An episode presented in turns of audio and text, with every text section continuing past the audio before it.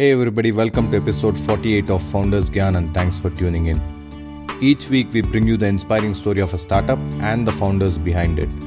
This week we are featuring a very interesting startup called 4S Learning and their website is 4 the number 4s learning.com and they are revolutionizing education by helping children learn without the need for electricity, internet or even a building.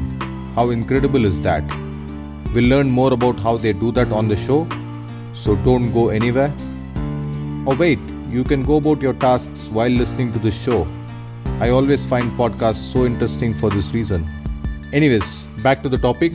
Do check out the show notes over at foundersgyan.com slash EP48 to find links to all that we discuss on the show.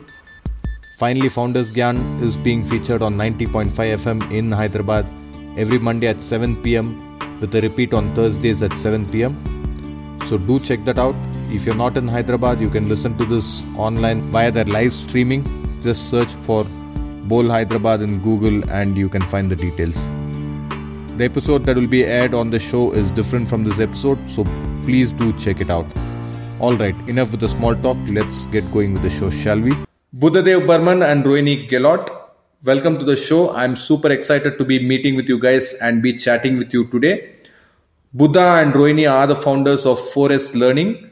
4S Learning's objective is to enhance literacy of rural children through the 4SL, 4SL box that enables the creation of digital classrooms anywhere without the need for electricity, internet, or even buildings.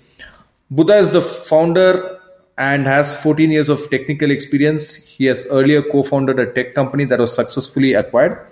Rohini, on the on the other hand, has over 25 years in various forms of media such as print, tech, and electronic media. She has been actively involved in technical and educational content development and has successfully trained over 6,000 teachers in the use of technology in education.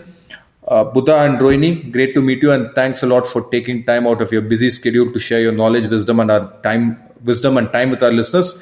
Thank you for agreeing to be on the show. Hi, uh, thank you. Thanks, Ram. Pleasure to be here today with you. Great. So now let's talk about your journey before 4S Learning. We'll come to 4S Learning in just a minute. So, is there anything more you want to add to your background before 4S Learning in about uh, a minute or so? Uh, yes, Ram. Uh, I would like to add. So, before uh, 4S Learning, I was uh, uh, working in one company called Meridian Radiology. It was basically a startup, and it was doing all the radiological job for US market. that was my first startup, and then I started a ne- next company called Sparkplug Technology, which is a consulting company. It's still going on. before that, I used to work with NBC Universal, so and and before that um, i was doing primarily into network engineering and mostly into streaming media technologies. And uh, I, I did and started my schooling i was born and brought up basically in leh ladakh and did my schooling over there. So uh, after that i came to delhi and and did my rest of the engineering stuff.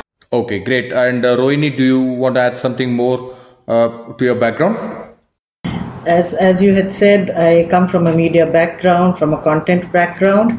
Uh, I worked with companies like NIIT, uh, NeilSoft. Uh, started my career with DataQuest. Set up their uh, regional office in Chennai in back in 1987, 88, 88. Set it up in 88, and uh, have been in content development for a long time. Buddha and I go back a long way we met about 14 years ago, and uh, over the years we've worked together. We've even when we sort of went our own ways, we kept in touch, and uh, that is one of the reasons why we are today co-founders of this company. Right. And uh, the last six years, I've been in uh, teacher training. Started out as a favor to a friend, but uh, I, I didn't know where it was going to take me down the years. So okay, so I think it's taken you. I think it's taken you to the to a right uh, to a great spot right now. So yeah, yeah, yeah, yeah. Certainly, one didn't expect to be here, but uh, I realize it brings a great deal of advantage to the table. Okay. Now let's talk a little bit more in detail about the concept of 4S Learning. So, uh, and uh, because it's not really very apparent from the from from from even my definition that uh, it enables the creation of digital classrooms anywhere without needing electricity, internet, or even building. So, tell us a bit more about this and how did you guys come up with this idea in the first place? So basically, like 4S, uh, w- the concept uh, we brainstormed a lot because uh, we we kept in touch. We discussed a lot of issues which is going on in the market, especially about the rural areas we used to visit, and we came we we come from those areas where there is no power, no electricity. So eventually we discussed like we need to come up with some solution which could be easily portable and easily deployable. So the things could be easily managed on the remote locations. So the concept of 4S is like student study skill success. So once the student will study, his skills will be developed and he will be successful. So which means we need to create an entire ecosystem rather than creating one small uh, concept and, and, and dependent upon in the third party or external uh, external factors. So the, the concept was like we need to create a combination of a hardware, a software, and a complete platform, which is which is an ecosystem, and then there will be a physical person who will be involved, which is a teacher or the facilitator who can take care of the entire concept. So the things are like it has to be a self-dependent, self-contained system which could run anywhere without any external dependencies. Okay, uh, let me add to that, Ram.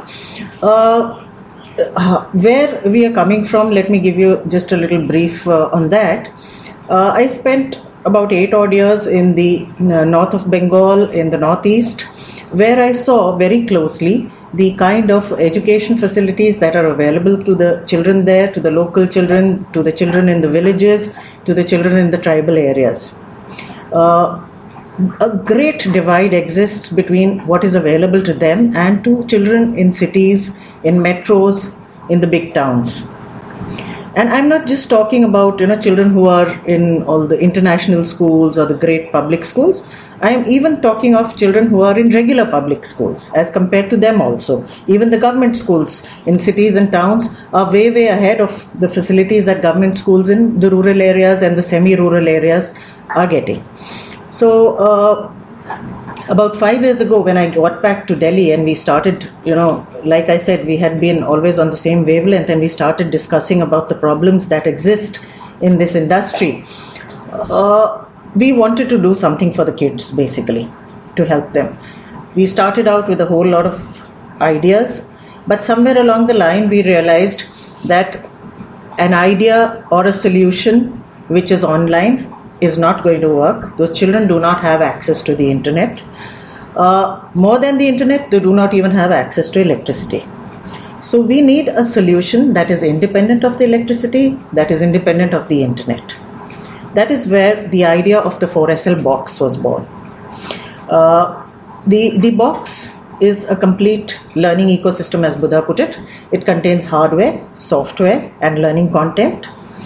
Uh, the teacher can use it to beam learning material onto a screen through a projector, which again is inbuilt in the box.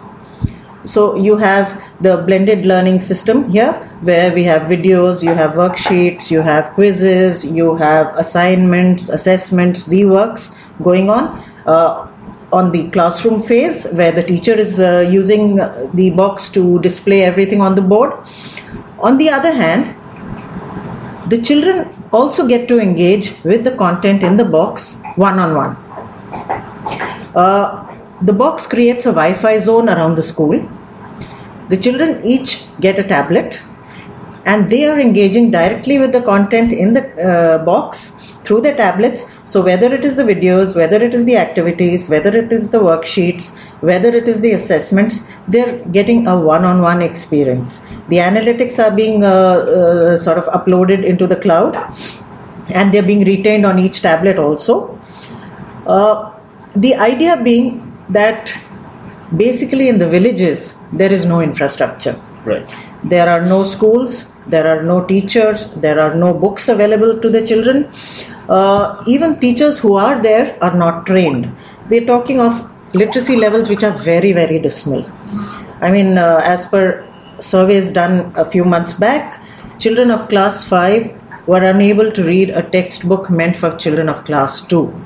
They are unable to solve problems on subtraction, on division. So the literacy levels are really very, very low. And we are looking at a solution to overcome this. Uh, one of the major reasons that we find is, of course, the lack of digital infrastructure, and the second one being the lack of trained teachers. You know, we are talking of something like 20 lakh teachers in rural India who are not even graduates, let alone trained professionals, and they're teaching in schools. So you can imagine the kind of literacy levels we are talking about. So our box acts as a facilitator even for a teacher who has not received any formal training. He can use the box as an aid to provide high quality content to his students. The same student in a little village is competing with students sitting today in Delhi, Bangalore, Bombay. They're competing for the same entrance exams, they're competing for the same class 12, class 10 exams. So, you know, rather than uh, deprive them of this opportunity of a good education, at least we are trying to make a foray where we can provide some sort of content available to the children through teacher training to improve the teachers' uh, capacity, you know, build on, empower the teacher, and when all else fails, of course, the box is there to act as a solitary replacement. Though, Right. though that is not really what we say. So it, ba- it can't be a replacement for the teacher. So basically, it's a learning aid. So ba- they can use it as a tool where they can have the lessons chapter aligned with their own course content, and it, it helps the student to actually vis- visualize like what's going on with the. Let's say we are teaching him about ocean currents, then we can actually show him that what are the kind of oceans are there, how the current is flowing, and all. So it's very useful for a student as well as a teacher because the teacher saves a lot of time. Uh, let's say I will give one small example. Let's say if it's a biology class, the teacher has to teach, let's say, a circulatory system. First of all, he has to draw the entire structure, which wastes around like 15 20 minutes of his time. In fact, if we can show an image which is a 3D image, it is more easier and teacher can handle it using his tablet and student can actually see how the blood is flowing what is the structure of the body. So you can imagine like how easy it would be for a, a student and a teacher who have never used technology Yeah, uh, excellent, excellent, guys. Uh, I'm also looking at your website, and I uh, I uh, urge the listeners also to go and look at the website. Uh, I can see pictures of of your box, so uh, and the way it is being used. So I think I think it's really inspirational. Now I, I I want to get into other questions, so I don't want to dwell too much on the box as such. But I have a couple of quick questions. Number one, you say that there is no need for electricity. Uh, so how is the box as well as the projector uh, charged? I mean, uh, what's what's the uh, what's the mechanism? Is it like a heavy duty battery that you need to uh, charge later? What's how, how does the projector and the box work? And the second question is: Is this a government aided project? Exactly who who's who's funding for for creation of these boxes and training of the teachers and so on? Uh, i'll answer the first part. So basically like uh, we are trying to use the solar technology because that's that's the one or future we see that solar will be the one technology which could be easily integrated with different components. And if we look at the rural areas let's say i'll give example of uttar pradesh. 12 hour power cut is is in the summers. So you can imagine how can a student or a class can run without power so we decided that entire technology which we are designing will use solar and we will consume very low power so make it 100% dependent so that's why we say we don't need electricity grid electricity especially so it will be a solar and combination of a battery technology Okay, and uh, the second part, uh, I mean, how is this funded? Who's who's funding for the box? Uh, going to schools, training teachers, etc. Is it is it a government funded thing? NGOs? What? That is uh, around that is what we are envisaging in the future. Currently, it is self-funded and uh, funded by friends and family. Uh, we are bootstrapped, so to say, right and uh, we are working on it ourselves. We've won a number of awards, as you would have seen. So a little bit of money came in from there, but most of it that we have got, everything that we're putting in, is through our own efforts. and eventually what we are looking will be like the foundations the ngos the partnership with the companies. So, so actually they can own the box in the remote location and we can run there on their behalf. I think that's the best model we still figured it out. And we can partner with different ngos which is already there in the mm, uh, on the fields. So we can provide them technology and they can own it and run the technology and we become a partner with them. So this is how we actually see it. Because if we look at the model which is there in the market if we start with a for profit model it's a different way to go forward. And if we start with a non-profit model it will be a different model. That's why we are saying we are a hybrid model. If a ngo say we need a non-profit model we can definitely provide them. And if a corporate say we want a for-profit model we can provide them. So it's a hybrid which we are looking at right now Okay, guys, uh, I think uh, what you're doing is really great and inspiring. So uh, I wish you uh, luck in getting the funds really quick uh, so that you can you, move forward, move forward quickly with this. Now let's talk about uh, idea creation. So as you all know, the show is about g- inspiring entrepreneurs to start their own journey. So can you can you also tell us and our listeners how we can also come up with a great idea like this? Uh, Ram, everybody has an idea, you know. Everybody is passionate about something or the other. It is just that some ideas make it to the top, some ideas become successful, and some just, uh, you know, fall along the way, kind of a thing. Uh, what you really need to check out is, uh, you know, you, you need to be passionate about your idea, first of all. Uh, you need to check out if it meets an existing need, it solves an existing problem, number one uh, number two, is it disruptive enough? Are you offering something that is going to change the scene completely? Uh, thirdly, can you monetize that idea? Because unless and until your idea makes money, how are you going to sustain right. yourself? You know, you may have all good causes, all social good at heart, but until and unless you make profits, the whole idea is not going to move forward. And you need something with which you can identify at least one USP. You know, why would customers choose you over the competition? For example, we say we create digital classrooms in the middle of nowhere without the need for electricity, without the need for internet, without even the need for buildings. You can practically create a digital classroom under a tree. So that is the kind of idea that we're talking about. Of course, once you have the idea in mind, you come up with a prototype or a wireframe, whatever you have, and uh, then you go on to create, uh, you go on to undertake research about what you're going to be taking the idea, where you're going to be taking the idea, because the more research you do, the more likely you are to succeed. You know you you've got to research your niche audience the demographics the the specific sector that you are in uh, the problems that sector is facing uh, the the kind of price points that you're talking about are they acceptable to your customers? Are they realistic? And how do you, they match up against the competition? Uh, you need to talk about your business plans. You need to sort of figure out what are the the uh, obstacles in your way where are the problems likely to come from and you need to talk to as many customers as possible. We spoke to about a hundred customers while creating our prototype you know because we needed to get the feedback about what they wanted what actually was going to work on the ground. Uh, you know for example i'll just give you a small uh, input here. Uh, the box was a single phase thing when it started out. But along the way, we realized that unless and until the teachers accept this product, it is not going to work. And unfortunately, the teachers are the ones who are the least exposed to technology. And being of an older generation, they are not as inquisitive or as curious as the children who adapt to technology so fast.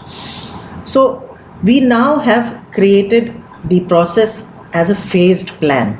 So we have phase one, where we give the time uh, time to the teacher to get used to the, and adjusted to the whole concept, which is we are talking of about three months, and then we go into phase two, where we provide one tablet to each child, so that by then the teacher already knows and is comfortable with the whole setup, and the children can then be guided and facilitated by the teacher. So that is just one of the you know uh, things that came out of the feedback. Uh, then when we started talking to investors we found that not everyone is interested in something that has just a totally a social cause. Right. uh, you know there are people who are interested in social impact but everybody who wants to invest if you're talking of a hardcore investor he wants some sort of returns he may have a social cause behind it may be a csr whatever. He is expecting some returns. And to run a company you need money. To sustain ourselves we would need money.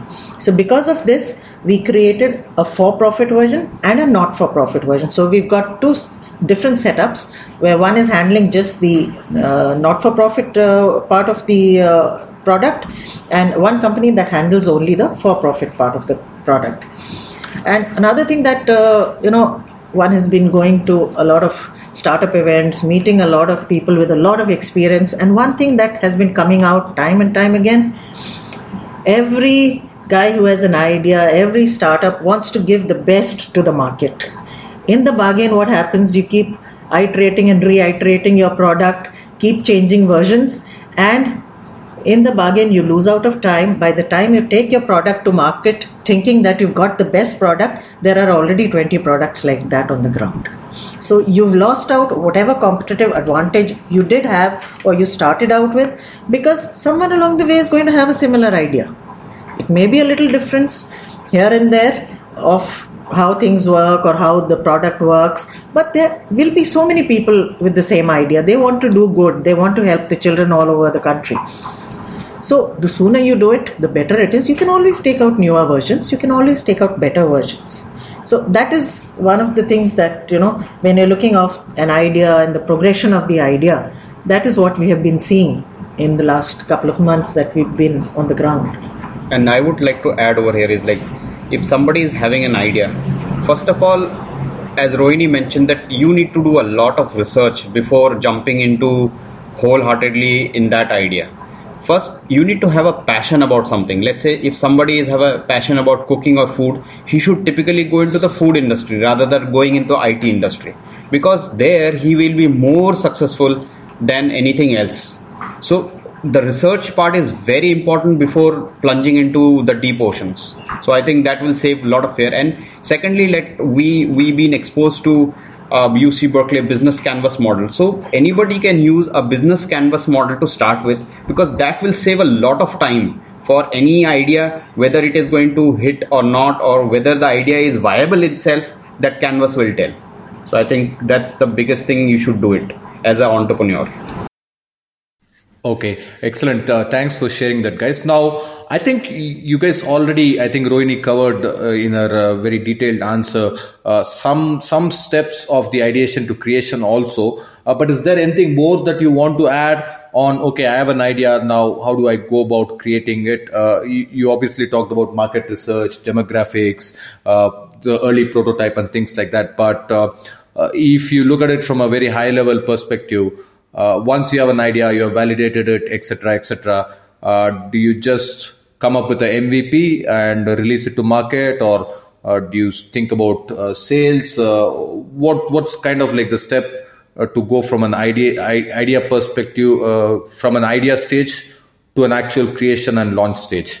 what we think is like first of all you have an idea now just create a very basic business canvas model to see whether the idea is is is viable or not.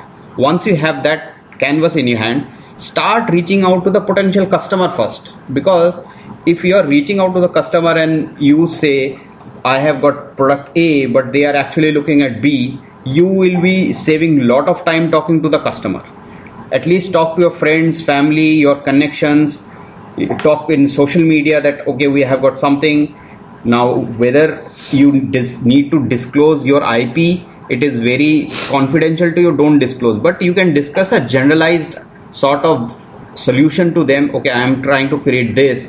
Whether it is useful or not what price point you are going to pay. Because i think that's the first part you should do you should do before even starting off a prototype or a or a hardware so once you have that basic idea just talking to people then you start um, with a small prototype. If it's a it's a software then create a, a use. There are a lot of tools technology which is available for rapid prototyping. You can use it. If it's a hardware then try to use off the shelf component which is there in the market and try to create a small prototype. And then i think next phase is to show it to some competition competitor or or people who you want to actually reach out so these are the very small basic two three steps. I think that will save us time and and and for for my or for from my point of view i can explain it is the best possible way. And there are a lot of iteration or a lot of changes you can do it to the entire uh, entire uh, path of journey. It, it but basically it has to start with some research and then create some prototype and go to the market. Okay okay great. Uh, now we all hear about founders sacrificing family times to make their ventures a success can you tell us a bit more about your own family and how you manage to balance business and family? I think uh, it, it's it's there, there, are no easy questions, you know, in, on this interview. See, basically, like uh, what I think is like your family has to be part of your entire journey. You need to tell them what you are trying to build. Sometimes they will say, "Oh, it is better you should do a job," and what what crap you are trying to do because it takes more hell more lot of time than you expected. So it's it is always good to have your family friends together to tell them okay i am going to build this. What do you think about idea? Because they are the first customer you can say who can validate the things for you so so secondly it's it's more important that you focus on the time part. It's like you have to be very punctual about like how you're going to break down your entire day. Let's say you start 9 o'clock in the morning. It should be closed by let's say 9 in the evening. But then you have to be given your time to entire family till the morning. It's not like in between you take time. There are there are days there are period where you need to really give time to the product but eventually once your family is needed it's very important that you stick with the family schedule also. And especially i think saturday sunday try to give more time to the family and entire week just give to your product. That that will really bring a lot of difference between the perspective from the family side as well as the product side because the entire Monday to Friday you just concentrate on the product and two days you get refreshed again and again start. So it's a battle every week and weekend until unless your product is released in the market and once your product is released you you hop on to the next. So it's a continuous battle. you need to do it. See, actually, uh, uh, it's it's not uh, this question is not peculiar just to a startup. I would say. Right in any profession you know you have to balance your uh, life at home and your professional life and uh, it is difficult. It is not easy because there are times when you need to be totally there all the time. I mean i remember the times when buddha and i were together 14 years ago in this company software company that we were working. There were no sundays there were no saturdays there were no festivals nothing. You got home at 10 o'clock at night. And if you saw your family awake, it was good. so, so we, we've go, gone through that phase. So yes, it was tough because uh, last year we, we, we had to attend uh, this uh, accelerator, which was based at Pune, and we were there practically for four months of the year. And uh, Buddha leaving his uh, wife, his mom, and everybody at home, and uh, me leaving my house, and my household uh, you know, my husband is an army officer. He's based in Nagaland on the Chinese border.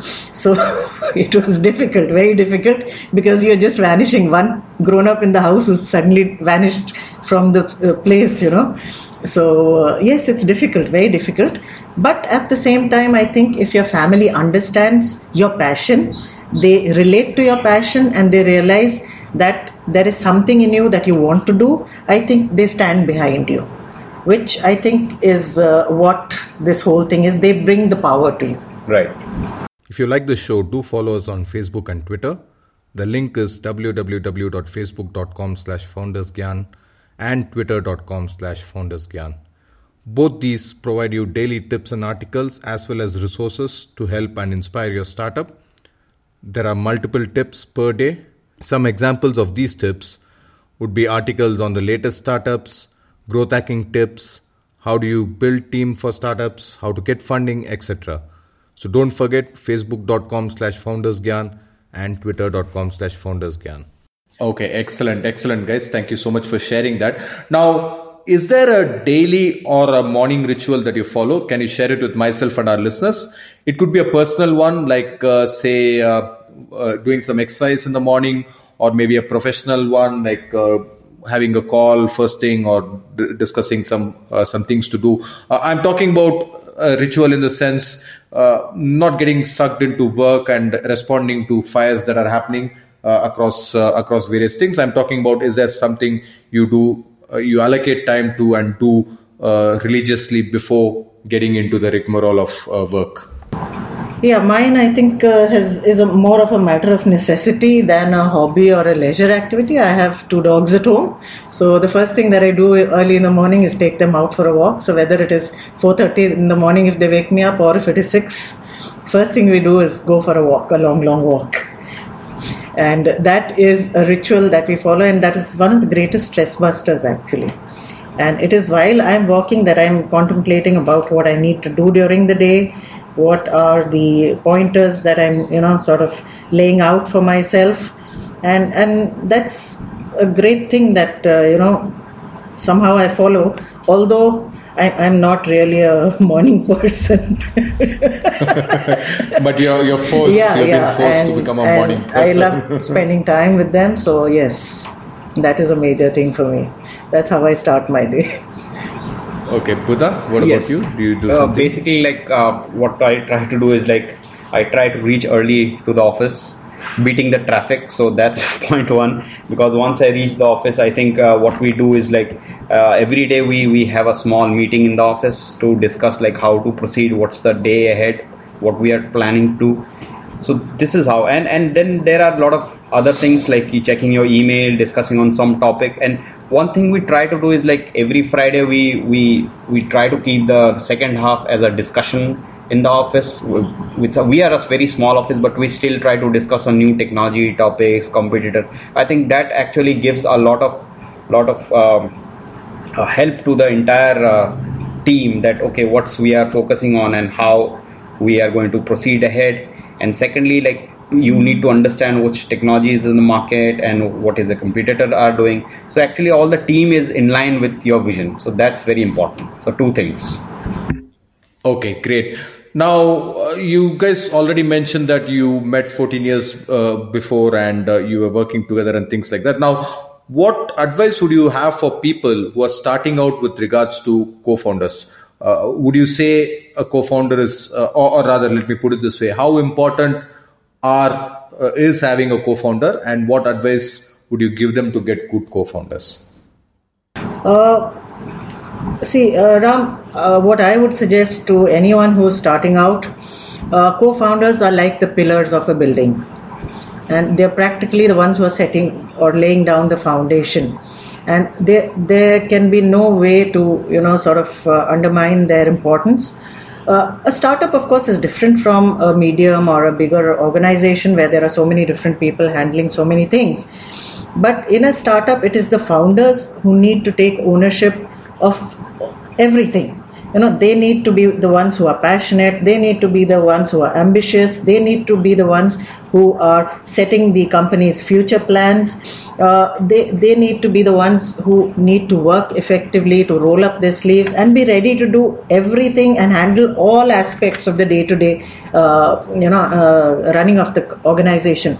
Uh, when we started out we were just four people, out of which two of us were the co-founders. So you don't have the luxury or the uh, you know uh, infrastructure or the finances available to you to allot different things to different people. So you have to have a co-founder who is on the same wavelength. Number one, who complements your strengths, fills in the gaps. Uh, at the same time, he or she must be someone that you know well enough to understand where they are coming from and whether they sh- share the same kind of ethics that you have. Uh, you need to have a major uh, trust factor between the two of you. You know, uh, you, you need impl- implicit trust. You can't move ahead if you start to doubt each other's actions or, or whatever is happening. And uh, another thing that tends to creep in is an ego issue, of course, which comes in more when the company becomes slightly bigger, when you've sort of inducted more people But uh, I think uh, you know you can easily steer clear of this if you are clear about each other's strengths, each other's competencies, and uh, you know you don't uh, step on each other's shoes in terms of your competency areas. Uh, of course, you don't have to blindly sort of agree with uh, everything the other is saying, but you should be there to question. You should be there to discuss each point from various angles because everyone sees things from a different perspective. Uh, I. I mean, you should be, you know, once in a while you should agree to disagree also. but yes, uh, I mean, you cannot, cannot, cannot, uh, you know, say that uh, a co- co-founder is not important. Co-founders and founders are the backbone of the Yes, and. I would like to add one thing, like for the young entrepreneurs which trying we are trying to make something. First of all, like try to find co-founder who complements you.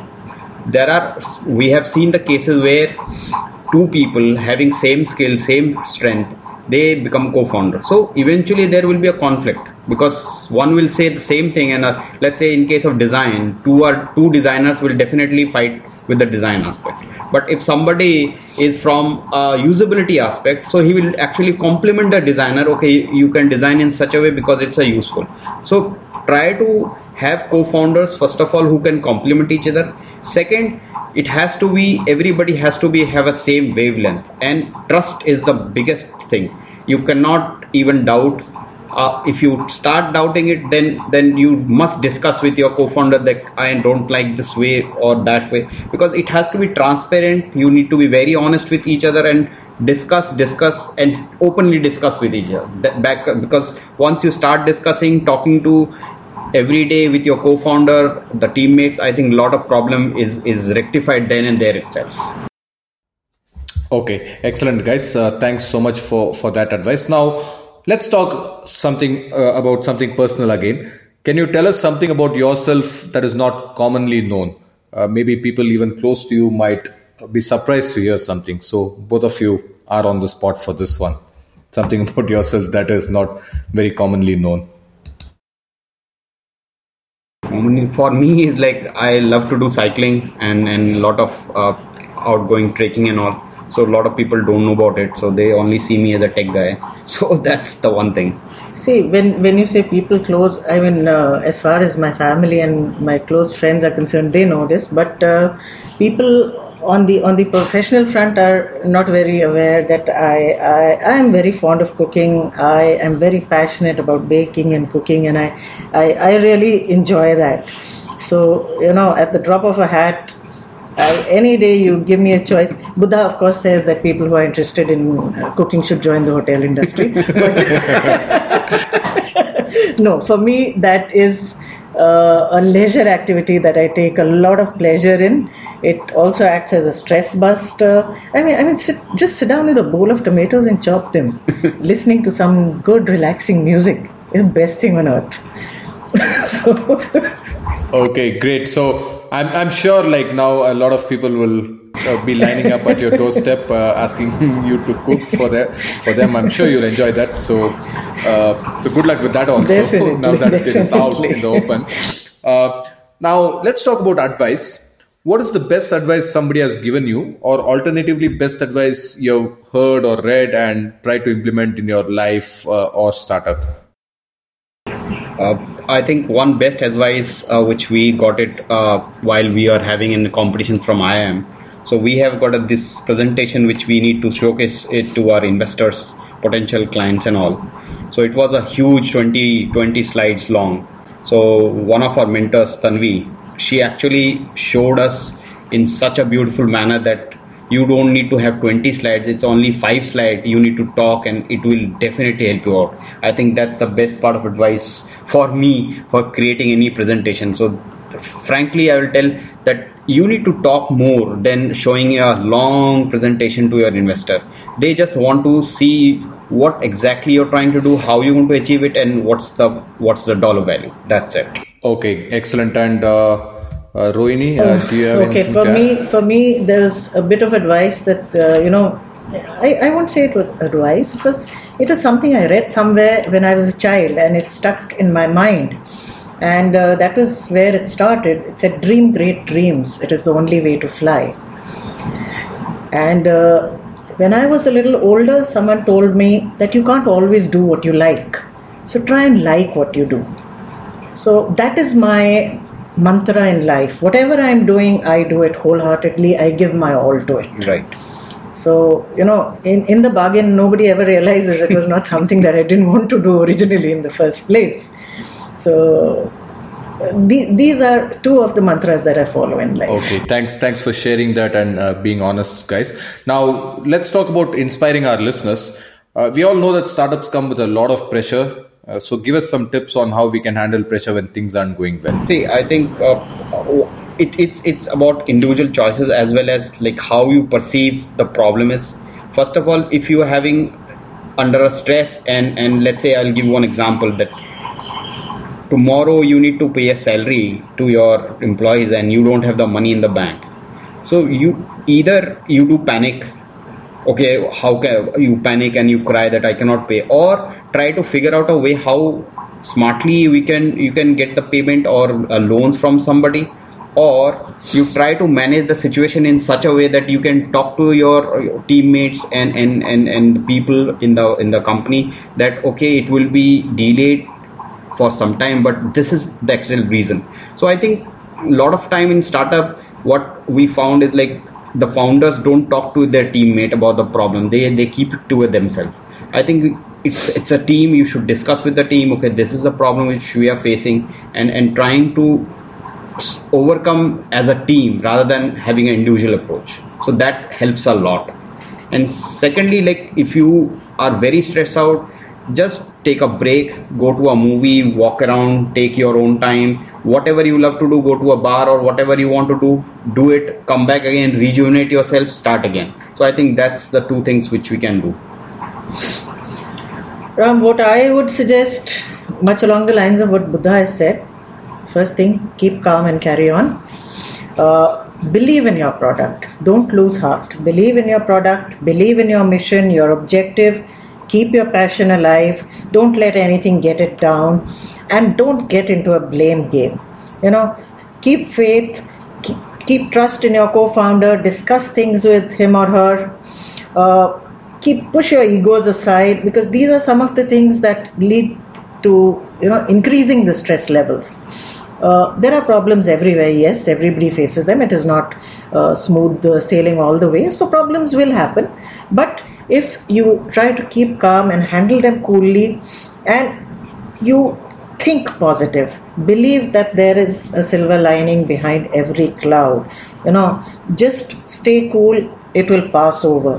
This too shall pass kind of a thing. Uh, of course everybody has different uh, ways of handling stress. Some people meditate some listen to music some listen to inspiring talks but take a break but i say do whatever you enjoy take a break and do whatever you enjoy doing whether it's singing, dancing, playing music, uh, you know, spending time with friends and family. Just do it.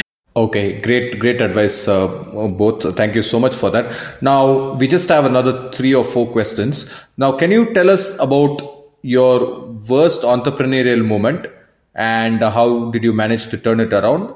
Or it doesn't matter, even if you didn't turn it around, the lessons you learned from that experience? you know, about a year ago, that was before we had started giving out pitches and things. Uh, we thought we were very great at making presentations and conveying our word across. And uh, we were selected for this competition called the Intel DST Innovate for a Digital India competition. And uh, we were invited to Ahmedabad to come and pitch. And uh, before the final pitches before the jury they they had uh, allotted a few you know, uh, eminent people to us to sort of help us uh, refine our pitches so to say. And uh, we felt very happy with the kind of pitch that we had created. And uh, the pitch was 28 slides long. So you can imagine the, the kind of mm, feedback that we would have got from the person at the other end. Uh, but the good thing was that at the end of it, by the time we headed out to our next challenge, we were giving a pitch in two and a half minutes. Right. Okay. So so excellent. So you guys uh, managed to get something out of uh, out of that. So I think I think that's that's great. So the lesson you learned is uh, keep your uh, uh, pitches short. I mean, what, what's the way to put it? What's the lesson? No, no. Uh, what I would say is that if there is somebody who's giving you advice, take the advice. Uh, there will be four or five people giving you the advice. Take the advice, sift it out, add your own bit into it, but listen to what they're saying. Don't get you know hung up on this is mine. I must do it my way. Go beyond that because there is somebody more experienced who is telling you what to do. So take take their take their advice. Be open to criticism to creative. Okay, great. Thanks, thanks for don't, sharing. Don't that. take that. Yeah, don't take that personally. Okay, great. Now, what is the uh, future that you envision for your company? Uh, see, the future which we envision is like uh, we want to be in all those feeder villages which is there in uh, India. We want to be present there. We want to partner with best of the companies which is there in the market, which is having content or whatever they have. As far as the technology is concerned, we are trying to make state of the art technology, but yet very simplistic and and easy to use in a local languages which people can use it. So overall, which we want to, I foresee is is a company which becomes a part of the integral part of their day to day life for the student and the entire ecosystem. So that's what I'm envisioning. Yeah, uh, what I am looking at is, uh, you know, there is a lot of migration that is happening from villages to the cities, people coming to town to study, to get jobs. Why not make all this available in the village, create an atmosphere, help the community in the village grow, help the local community grow. So, whether it is creating jobs, whether it is creating uh, educational facilities, whether it is cre- uh, creating employment facilities, whether it is improving the standard of living, uh, create all these facilities in the village itself, and it starts with education.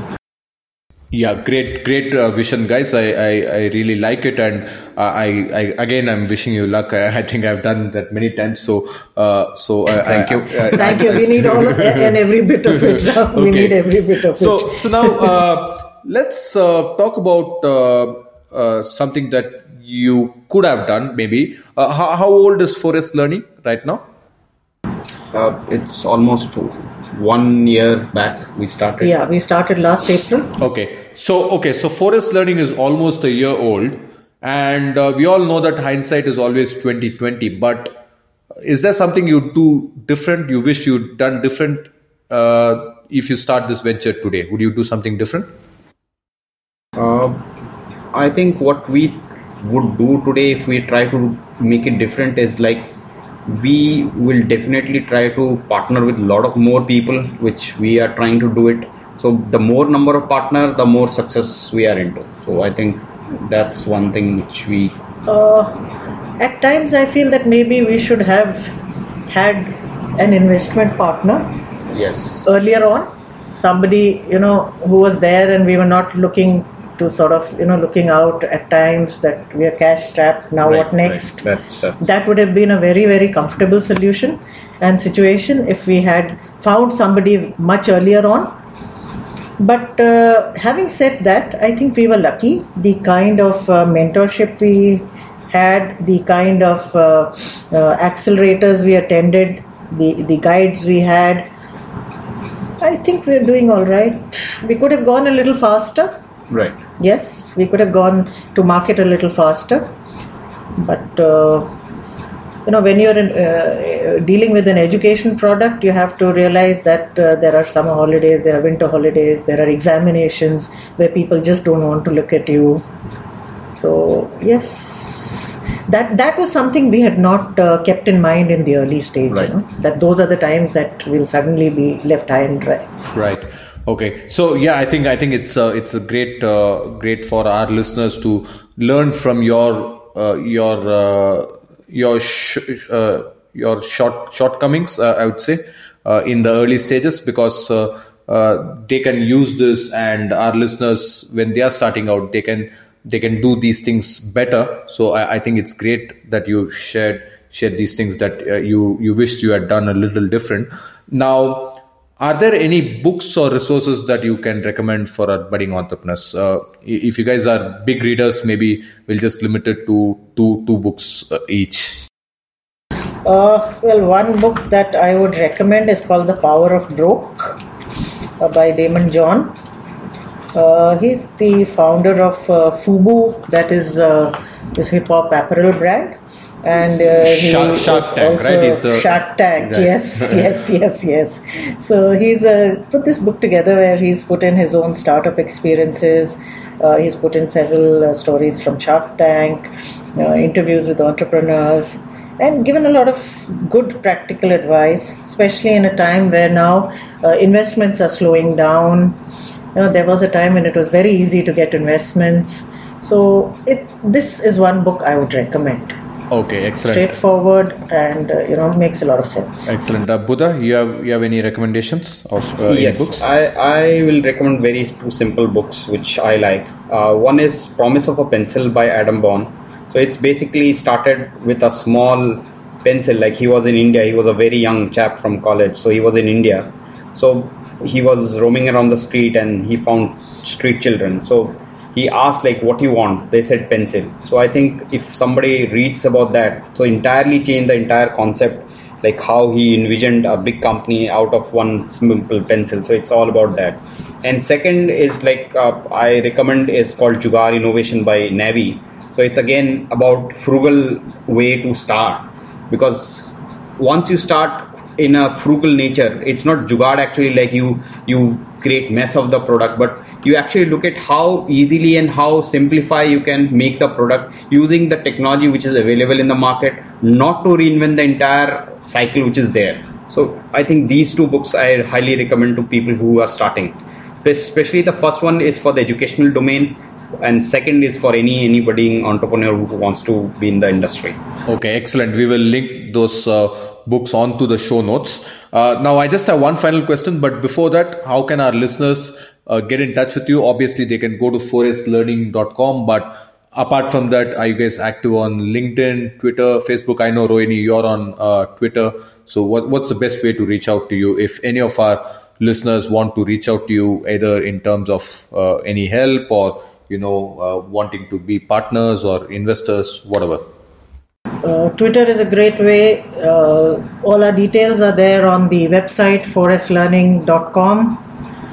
Uh, all our numbers, mail IDs, everything is there. Otherwise, I'm uh, on Rohini at 4slearning.com. Buddha is on at Buddha, Buddha at 4slearning.com, straight and simple. and, uh, I think we have all the twitters like uh, we are also active in Twitter. I've got Buddha underscore DB as a handle, especially uh, into education. Second, uh, our email IDs are there, the phone numbers are there. So anybody contact us through the website. I think that's drop the- us a line, give us a call. we can definitely we, help we, anybody. we would love to hear from Yeah. you. Okay, great. Uh, we will also put those uh, handles and uh, links on the show notes so that it's easy uh, for them uh, to reach out to you. So, uh, I just have one final question, but uh, before I move on to that, I just want to take the time to acknowledge and thank you for sharing your knowledge to myself and our listeners. I'm also very grateful for the value you're adding into the world, and uh, I think uh, what you're doing is uh, really commendable, uh, especially with uh, trying to uh, improve education in India. I'm a I'm a great believer in education myself. I believe that education can can kind of solve a lot of problems that are that are there in a, a lot of developing countries. So. I'm really grateful for you guys for solving this. So, with that, we'll move on to the final question. So, if there is one gyan, just one gyan that you could give our would-be founders, what would that be? reach out to somebody who is not as fortunate as you. Maybe try and help him with some books, with some learning material, give him some time, share with him. You know, it could be a child of a maid, it could be the child of a servant, it could be somebody you meet somewhere who you think is amenable to, uh, you know, listening to you and taking your advice. Share share a bit of your life. God has been kind. You have been fortunate. Try and help someone make something of their lives. I think first of all, like be humble, be honest, and just just work on your passion. So that's that's the three thing you need to do. because until unless it's a combination of three things you will bound to fail. So so you be be simple help out people and talk to people. Attend the causes which is there in the market. Though your your vision could be like making a big company but you should definitely give back to society. Take some time because it really helps to envision your entire product life cycle. So i think it's the same again. Okay great great uh, gyan both you guys. So thank you so much buddha and rohini once again for your time thank you and it was a real pleasure Thank chatting you. with you wish you continued success in your venture Same Thank to you, Ram. Thank, you so Thank much you for, the- having had us here today. Thank you so much. thank you so much ram There you have it, folks. Another inspiring startup and the story behind its founders. Do check out www.foundersgyan.com slash EP48 for the show notes. And also, please do leave us a review on iTunes if you like the show. Any comments and criticism is also welcome and can be left on the show notes page. I'll see you all next week with yet another startup and its founder. In the meantime, you do know what this show is about, and I hope you got inspired to take action on your own startup today. Thanks again for tuning in. Have a great rest of the week ahead, and good luck on your own startup journey.